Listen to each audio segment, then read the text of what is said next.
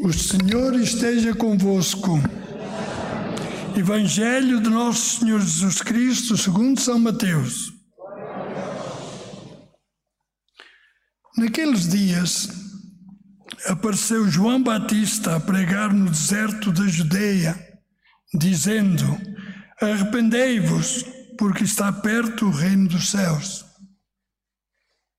Foi ele foi dele que o profeta Isaías falou ao dizer: Uma voz clama no deserto: Preparai o caminho do Senhor, endireitai as suas veredas.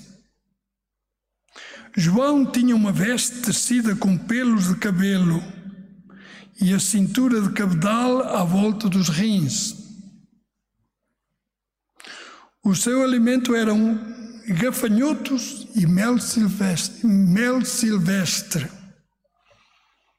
Acorria a ele gente de Jerusalém, de toda a Judeia e toda a região do Jordão. E eram batizados por ele no rio Jordão, confessando os seus pecados.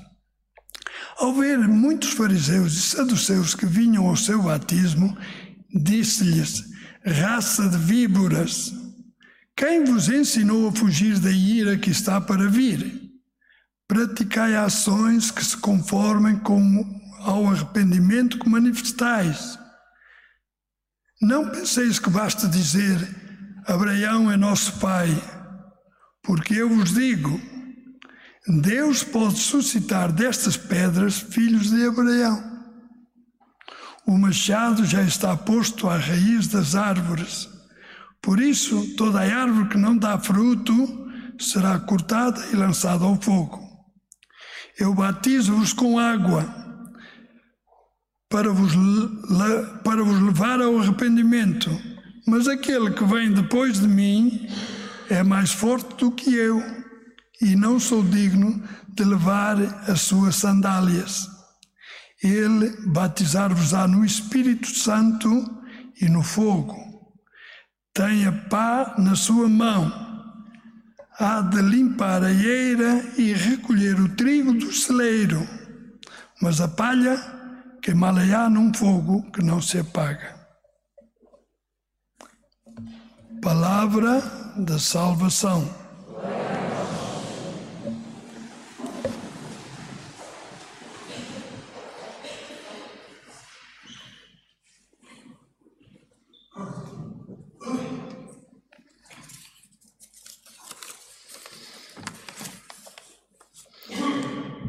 Então, neste tempo de advento, já vimos que há assim três grandes figuras que nos vão preparando a nossa, a nossa caminhada até o Natal. A mais óbvia é a Nossa Senhora, que vamos começar a ouvir agora no próximo domingo e daí adiante, pois de facto vamos começar a focar mais no nascimento de Jesus. Agora, estes primeiros dois domingos, estamos a focar naquela outra vinda de Jesus, que virá depois do fim dos tempos, e para isso é-nos dado Isaías, que vai-nos falando agora sempre nas primeiras leituras até ao final, e também agora João Batista. Este domingo entra João Batista e vem-nos falar então do caminho que temos de preparar para o Senhor. É engraçado vermos que de facto hoje temos assim um grande contraste em duas coisas numa aquela que diz Isaías, por um lado, e noutra que depois diz João Batista.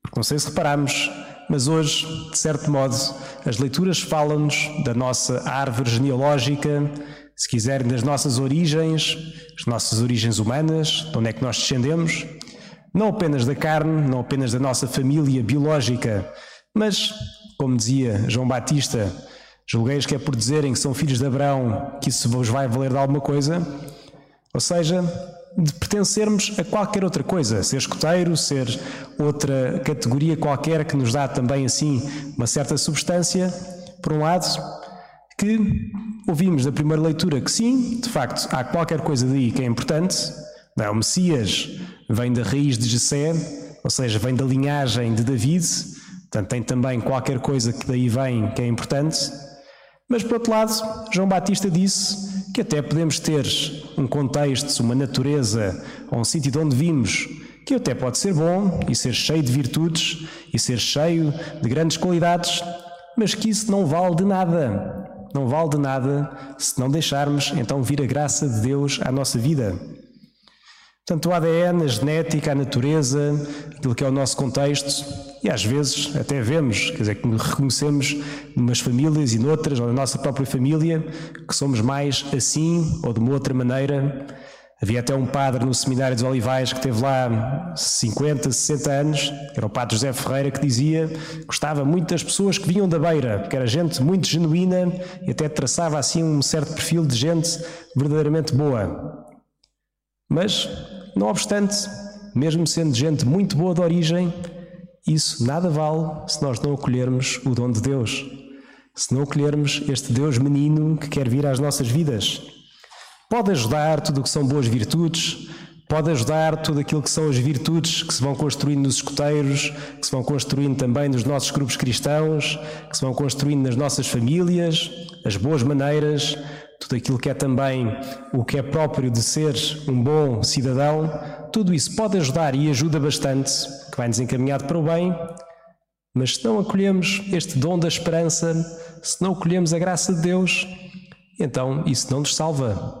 A salvação vem como dom de Deus. Portanto, a raiz da árvore de Jessé, puxar os galões de nossa, da nossa proveniência, de nada vale se nós então não deixamos Deus vir à nossa vida e pegar nessa natureza que já temos e levá-la a um outro nível. Senão, de facto, temos uma vida ótima, excelente, mas que apenas está virada para as coisas deste mundo. E o Senhor quer aumentar o nosso horizonte para um amor que não é um amor apenas daqui, mas um amor que não tem mais fim, um amor que está focado nele. E, portanto, viver esta esperança que nos falava São Paulo na segunda leitura. Que tudo aquilo que, tudo aquilo que estava na Sagrada Escritura, como dizia São Paulo, dizia: tudo o que foi escrito no passado foi escrito para nossa instrução, a fim de que, pela paciência e consolação que vem das Escrituras, tenhamos esperança alimentar esta esperança, ou seja, firmes nesta fé que nos foi dada, acolhendo a fé que nos vem de Jesus, apontar para aquilo que há de vir. Não apontar apenas para objetivos ou para uma vida de coisas deste mundo, mas saber que somos feitos para mais. E São João Batista chama-nos a atenção para isso com aquelas palavras fortes que acabámos de ouvir. Raça de víboras, são assim, digamos, eh, elogios que não gostamos muito de ouvir normalmente. Mas chama-nos assim com essas palavras fortes para evitarmos aquilo que se chama a presunção.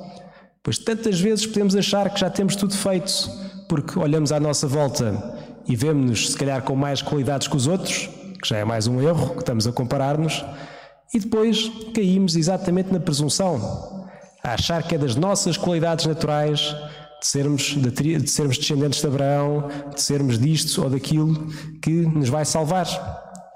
O que nos vai salvar é, de facto, acolher o dom de Nosso Senhor Jesus Cristo. Essa é que é a única fonte de salvação. Na medida em que nós abrimos o coração, deixamos que Ele entre e, como ele dizia, João Batista, ali está o Cordeiro de Deus, portanto, vamos segui-lo e ele dá uma outra coisa que ele não pode dar, que é de facto este dom do Espírito Santo que nos leva mais longe. No fundo, se quiserem, é como aquela parábola que Jesus mais tarde nos conta daqueles dois que foram rezar ao templo, por um lado o publicano e por outro lado o fariseu.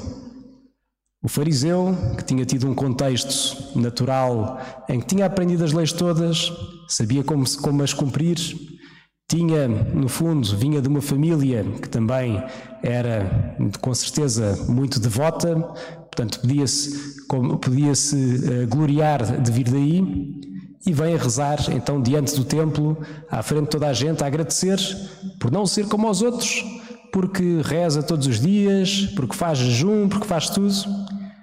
Enquanto que o publicano, quando entra no templo, não, nem sequer ousa olhar para cima e diz ao Senhor: Senhor, tem misericórdia de mim que sou pecador.